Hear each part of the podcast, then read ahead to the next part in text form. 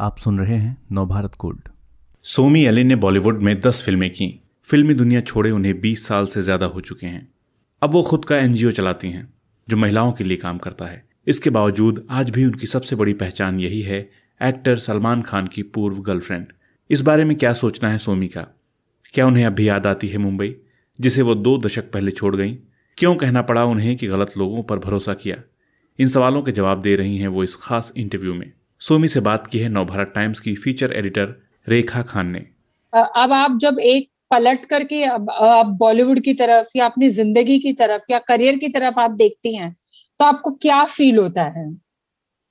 ऐसा लगता है सौ साल पुरानी बात है। तो इतना अच्छा हो गया अमेरिका इंडिया छोड़े थे 1999 दिसंबर में वापस आई थी मैं। तो 20 21 साल तो इक्कीसवा साल चल रहा है आए हुए। तो ऐसा लगता है कि वो कोई पिछला जन्म था।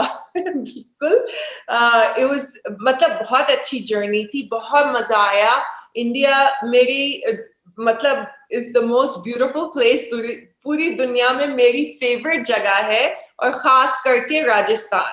राजस्थान जयपुर उदयपुर जैसलमेर तो मुझे इतना पसंद है क्योंकि उन, उनके जो पैलेसेस उन्होंने होटल्स में कन्वर्ट किए हैं वो इतने खूबसूरत हैं।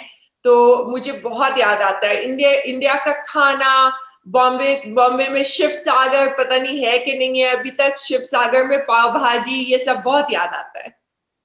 जी। एंड एक होता है ना कि जब आप मतलब बहुत छोटी थी जी. आप आपकी एज बहुत मतलब बहुत आप कम उम्र थी। और जब आप आई यहाँ पर तो आपको कोई गाइड करने वाला नहीं था। एक होता है कि ये एक एक इंडस्ट्री की जो एक चमक दमक वो अलग चीज़ थी। तो उस वक्त आपको लगता है कि मतलब कैसे कोई चीज़ आपको लगती है कि मैं अपने आप को ऐसे हैंडल करती या ये करती या वो करती? कुछ मतलब उस तरह का आपको लगता है थोड़ा सा वो टाइम जब आप बहुत अपने टीनेज में थी, बहुत यंग थी और उस वक्त यहाँ आई थी तो वो टाइम का क्या एक्सपीरियंस था? सौ फ़ीसदी सौ फ़ीसदी इस उम्र में अब मैं अपनी मिड लाइफ में हूँ तो मैं सौ फ़ीसदी जब मैं लुक बैक करती हूँ तो मैं सोचती हूँ कि मैं क्योंकि बहुत यंग थी नाइव थी आ, मुझे पता नहीं था वहाँ के जो जो उसूल होते हैं और क्या रिवाज होते हैं फ़िल्म इंडस्ट्री के खास तौर पे तो मुझे आ, मैंने बहुत गलतियाँ की। और uh, काफ़ी लोगों को uh, जिनको नहीं जिन ट्रस्ट करना चाहिए था उनको ट्रस्ट किया और मैंने और और मैं सबको ब्लेम नहीं कर सकती क्योंकि मैंने भी बहुत गलतियाँ की। तो इक्वली जो है आ, हम सबने मिलके बहुत गलतियाँ की और मैंने मैंने काफ़ी सीखा और बहुत यंग एज पे जब आप एक इतनी बड़ी इंडस्ट्री में दाखिल होते हैं और आपको कोई गाइडेंस नहीं होती है तो ये तो होता हो ही होएगा ही कि आप गलतियाँ करेंगे। और गलतियाँ तो मैं आज भी करती हूँ इस उम्र में भी करती हूँ तो ये तो हर इंसान ह्यूमन बींग्स की हैसियत से हम तो हर रोज सीखते हैं गिरते हैं फिर उठते हैं गिरते हैं फिर उठते हैं। तो ये तो ज़िंदगी का मतलब मकसद ही है ना it's a part of life बिल्कुल। एंड uh, जब uh, मैं अगर आपसे जानना चाहूँ कि as a female as an actress आपके लिए प्राउड मोमेंट कौन सा था? आपको कब सबसे ज़्यादा अपने ऊपर प्राउड हुआ? एक लड़की होने के नाते एक एक्ट्रेस होने के नाते? मेरा सबसे प्राउड um, मोमेंट था जब मैंने लेट ओमपुरी जी के साथ काम किया क्योंकि मैं okay. उनकी बहुत बड़ी फ़ैन थी। और um, और लेजेंड्स जैसे जीतू जी के साथ काम किया। एक फ़िल्म थी चुप जो आखिरी फ़िल्म थी मेरी मैंने दस फ़िल्में की थी। चुप के बाद मैं चुप हो गई और फिर चली गई वापस जी तो, जी जी। तो मगर मेरा मैं इतनी खुश थी उन, उन ओम जी के साथ काम करके क्योंकि ही वाज मुझ मैं हमेशा डॉक्यूमेंट्री टाइप फ़िल्में मुझे पसंद थी आर्ट फ़िल्में टाइप पसंद थी और उन्होंने कितनी उस तरह की फ़िल्में की थी। और जीतू जी इतने अच्छे थे और uh, मतलब वो तो लेजेंड हैं मगर ओम जी के साथ मेरा प्राउडेस्ट मोमेंट था उनके साथ काम करके बहुत मज़ा आया। जी एंड रिजेक्शन आपको कब मिला? मतलब ऐसा होता है ना कि कई बार आप Uh, नहीं नहीं होते रोल के लिए नहीं सिलेक्ट होते हैं कई बार इस तरह की ऑडिशंस में आपको रिजेक्ट कर दिया जाता है। तो, तो रिजेक्शन आपको कब आया? तो ऑडिशंस मैंने नहीं किए ऑडिशंस मैंने एक फ़िल्म पहली फ़िल्म के लिए किया था वो था सलमान के साथ बुलंद की जो फ़िल्म प्रोड्यूस नहीं हुई उसमें कोई प्रोडक्शन इश्यूज़ हुए तो वो कभी रिलीज़ नहीं हुई इत्तेफाक से। और आ, बहुत अच्छी स्क्रिप्ट थी तो मुझे अभी अभी तक दुख है कि वो फ़िल्म रिलीज़ नहीं हुई।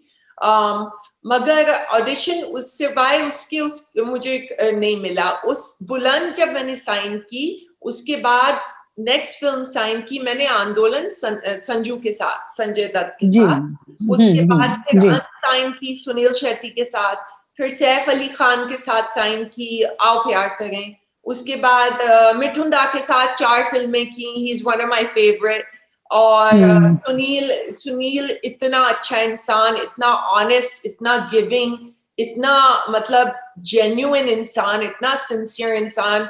I am so proud to be friends with him and know him तो काफ़ी ऐसे लोग थे uh, मगर उसके बाद फिर uh, तीसरा कौन और मिठुंदा के साथ चार फ़िल्में अब तो नाम भी नहीं याद है माफिया करके एक फ़िल्म थी काफ़ी फ़िल्में थी तो दस मिला के ओ चीची के साथ काम किया who was also amazing Govinda was so nice so down to earth so humble उनके साथ काम करके भी बहुत मज़ा आया।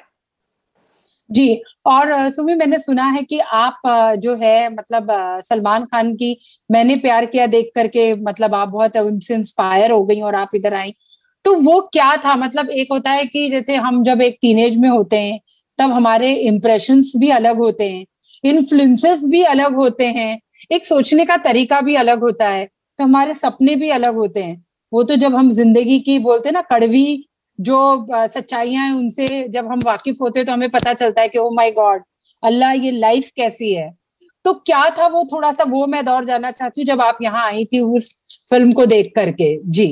तो तो क्या हुआ कि हम लोग पाकिस्तान में पैदा हुए हैं मगर जब मैं छोटी थी तो हम मायमी फ्लोरिडा मतलब शिफ्ट हो गए मैं और मेरी मम्मी और मेरा छोटा भाई। तो आ, हम्म। हम लोग बचपन से कराची में हिंदी फ़िल्में देखते थे पाकिस्तान में बॉलीवुड इज़ ह्यूज। तो मैं अमेरिका में भी वो ट्रेडिशन मैंने कायम रखा। तो मैं मैंने आ, जब मैं 16 साल की थी तो मैंने मैंने प्यार हम्म। किया देखी। तो उस हम्म। वक्त जब मैंने वो फ़िल्म देखी तो मुझे एक क्रश हो गया एक एक्टर पे और मैंने सोचा कि मुझे जो है इंडिया जाना है उससे शादी करने जो इस उम्र में हम्म, ऐसा हम्म, लगता है बिल्कुल पागलपन। मगर सोलह साल की उम्र में तो उस उस टाइम तो मुझे ऐसा लगा कि बस मुझे सूटकेस बांधना है इंडिया जाना है और जाके उससे शादी करनी है। तो ये तो ये बेसिस था कि मैं वहाँ गई और hmm. मतलब इत्तेफाक कितने लोग कितनी लड़कियाँ कितने लड़के जिनको जो फैंस होते हैं एक्टर्स और एक्ट्रेसेस के काफ़ी कम जो है एक दूसरे मुल्क जाते हैं और जाके उनसे मिलते हैं और नॉट ओनली उनसे मिलते हैं और मतलब डेट करते हैं ये तो मतलब बहुत ही अजीब सी बात है। अजीब सी कहानी है। uh, hmm. मैं तो इसको कहूँगी कि मुआजा है बिल्कुल अजीब सा। तो uh, तो वो वजह थी जिसकी वजह से मैं खास तौर पे वहाँ आई थी इंडिया और एक्टिंग हम्म। में मुझे इतना भी इंटरेस्ट नहीं था। ना मैं एक्टिंग को सीरियसली लेती थी ना डांस रिहर्सल्स पे जाती थी लेजी हम्म, थी हम्म। और मज़ाक मस्ती में मुझे ज़्यादा मज़ा आता था कि मैं शिव सागर जाके पाव भाजी खाऊं। मुझे कोई मतलब ज़ीरो इंटरेस्ट था। तो मेरा सोल पर्पस वहाँ आने का यही था कि मैं इस क्रश को जो है इसको परस्यू करूँ और इसको जो है शादी करके सेटल होगा सेटल डाउन हो जाऊँ। जी फिर बहुत मुझे लगता है आप जैसे कह रही है ना कि मोजा ही वो होगा कि जब आप सलमान से मिली होंगी। जी। वो भी तो एक अपने आप में ना अभी मैं मैं मेरी जो बेटियाँ हैं वो इतना क्रश रखती हैं हॉलीवुड के एक्टर्स पे और बोलती हैं कि हमें एक बार अगर उनको दूर से भी देखने का मौका मिल जाए तो हमारी ज़िंदगी मतलब एक कामयाब हो जाए वो वाला है। लेकिन आप तो उनके कॉन्टेक्ट में आई उनके साथ आपने फ़िल्में की तो वो कैसे हुआ? सो so, पहली दफ़ा जब मैं उनसे मिली हम लोग जा रहे थे बुलंद की शूटिंग में नेपाल कठमंडू। तो हम्म। वो मेरे बराबर में बैठे थे फ़्लाइट में। तो मैंने अपने वॉलेट में से उनकी तस्वीर निकाली और मैंने कहा देखिए मैं ये क्योंकि मैं भूलना नहीं चाहती थी आप नज़र दिखते कैसे हैं? तो तो मैंने कहा ये देखिए मैं फ़ोटो लेके आई हूँ आपकी अमेरिका से आपकी तस्वीर। और आ, मुझे ख्वाब आया था और कि मुझे आपसे हम लोगों की शादी होने वाली है। तो वो हंसने लगे तो आ, तो उन्होंने कहा कि that's very sweet of you that's very kind and very flattering मगर uh, उस उस समय वो उनकी एक रिलेशनशिप थी उस टाइम पे। तो हाँ, मैंने हाँ. कहा कि नहीं ये अल्लाह की तरफ़ से है ये होगा देखिएगा इस, इस बात के बोलते हुए इतना बेवकूफ़ी लगती है मगर उस टाइम पे मैं बच्ची थी तो मेरे जो दिल में था मैंने बोल दिया। तो अल्टीमेटली फिर ऑफ़ कोर्स वो रिलेशनशिप शुरू हो गई एक साल बाद। जी। जी। एंड सोमी uh, कैसा लगता है आपको कि आज भी जो है आपको उनके नाम से ही एसोसिएट किया जाता है जोड़ा जाता है? तो ये आपके लिए ये ये कैसा वो है मतलब जो है? ये टर्म नहीं अच्छा लगता इसलिए नहीं क्योंकि वो बुरे इंसान है। इस, इसलिए नहीं अच्छा लगता क्योंकि मैंने 20 साल से मैं वापस आ चुकी हूँ और मैंने बहुत मेहनत की है मैंने अपनी पढ़ाई खत्म की क्योंकि मैं नाइन्थ ग्रेड में मैंने ड्रॉप आउट कर दिया था। तो मुझे नए हम्म। सिरे से आके यहाँ पे पढ़ाई मतलब मैंने काफ़ी पढ़ाई की यहाँ पे। और एनजीओ चलाया और इतना काम किया और प्रेसिडेंट बराक ओबामा ने हमें अवार्ड दिया जॉर्ज बुश ने अवार्ड दिया लॉरियल वुमन ऑफ़ वर्थ थी मैं। इतनी जिंदगियाँ बचाई और मैं इतनी दिन रात मेहनत करती हूँ मगर मुझे इस बात का बहुत दुख होता है कि अभी भी जो इंडिया का जो एफिलिएशन है वो वो अभी भी मेरा नाम सिर्फ़ उसी से जुड़ा हुआ है। तो इस बात का मुझे हम्म। बहुत दुख होता है। जी। एंड अब आप उनके कांटेक्ट में हैं? बातचीत होती है? हाय हेलो कुछ इस तरह से? नहीं नहीं पिछले मेरे ख्याल में लास्ट बात हुई थी पाँच साल पहले। ओके ओके एंड अगर उनकी, उनकी जो मम्मी है सलमा आंटी जो मेरी दुनिया में one of my most favourite human beings she is so nice she was उनके घर में मैं गई हूँ उनका खाना खाया उन लोगों ने मुझे इतना प्यार दिया अपने घर में रखा। और सलीम अंकल इतने अच्छे हैं उन लोगों ने इतना प्यार दिया। तो um, उनसे मैं मिली थी दो साल पहले जब वो मयमी आई थी। ओके। एंड um, अगर मैं जानना चाहूँ कि आपका जो अचीवमेंट uh, है आपका जो एक काम है नो मोर टीयर्स मतलब ये अपने आप में ही इतना इंस्पिरेशनल है इतना आपको एक वो देता है कि सही बात है। कि हम लड़कियों की हम औरतों की ज़िंदगी में आँसू तो ऐसा लगता है जैसे कि हमारी एक लाइफ का हमारी पर्सनालिटी का एक हिस्सा है। हम लोग इमोशनल होते हैं। किसी न किसी और चूँकि हम इमोशनल होते हैं हम नाइव होते हैं हम कहीं ना कहीं बहुत सॉफ्ट भी होते हैं इसलिए बहुत बार हमें लाइफ में इस तरह की चीज़ें मिलती है और आँसू हमें आते ही हैं। तो मैं थोड़ा सा ये जानना चाहूँगी कि कैसे नो मोर टीयर्स ने किस तरह से फीमेल को ये इंस्पायर किया है? कि बस अब बहुत हो गया आँसू नहीं चाहिए। वो थोड़ा सा आप बताइए। तो जी। तो मैं थोड़ा बैकग्राउंड देती हूँ। तो 2000 हाँ जी। मैंने ये रजिस्टर किया नॉन प्रॉफिट इसको नॉन प्रॉफिट ऑर्गेनाइजेशन 2007 में मैंने पूरा एक साल गुजारा लॉयर्स डॉक्टर्स स्कूल्स यूनिवर्सिटी सारे सर्विस प्रोवाइडर्स ढूँढने के लिए। क्योंकि हम हम हम जो विक्टिम्स को हम सेकंड रिस्पॉन्डर्स हैं। तो पहले जब क्राइम हो जाता है तो पुलिस हमें कॉल करती है एफबीआई हमें कॉल करती है। फिर हम जाते हैं, उनको हम सेफ़ स्पेस में डालते हैं, दस दिन तक। फिर उनको हम अपार्टमेंट दिलाते हैं, उनका अपार्टमेंट हम डेकोरेट करते हैं, उनको नौकरी दिलाते हैं, उनको ड्राइविंग लेसन सिखाते हैं बैंक अकाउंट खोलते हैं उनका। और काफ़ी काफ़ी मतलब मैं कहूँगी कि 65 परसेंट जो है, वो साउथ एशियन विक्टिम्स हैं।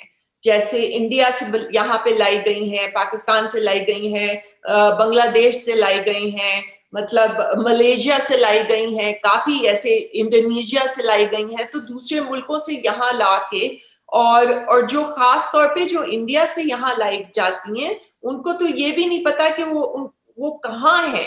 और जो उनके साथ जो जो फ़िज़िकल और सेक्सुअल और वर्बल अब्यूज होता है तो उनको आता नहीं है, उनके पास कोई आसरा नहीं है, कोई रिसोर्सेज नहीं है तो उनको जब हम रेस्क्यू करते हैं, अब जैसे पूजा एक औरत है, जो दस साल से फिजिकली एंड सेक्सुअली अब्यूज हो रही थी तो उसको हमने जब रेस्क्यू किया, वो पंजाब इंडिया से है तो अभी वो मसाज थेरेपी लाइसेंस का स्कूल शुरू कर रही है कॉस्मेटोलॉजी का स्कूल शुरू कर रही है हमारे एनजीओ के थ्रू तो उसका अपना अपार्टमेंट है और उसकी हमने डिवोर्स करवाई है उसका इमिग्रेशन करवाया है उसको थेरेपी में डाला है।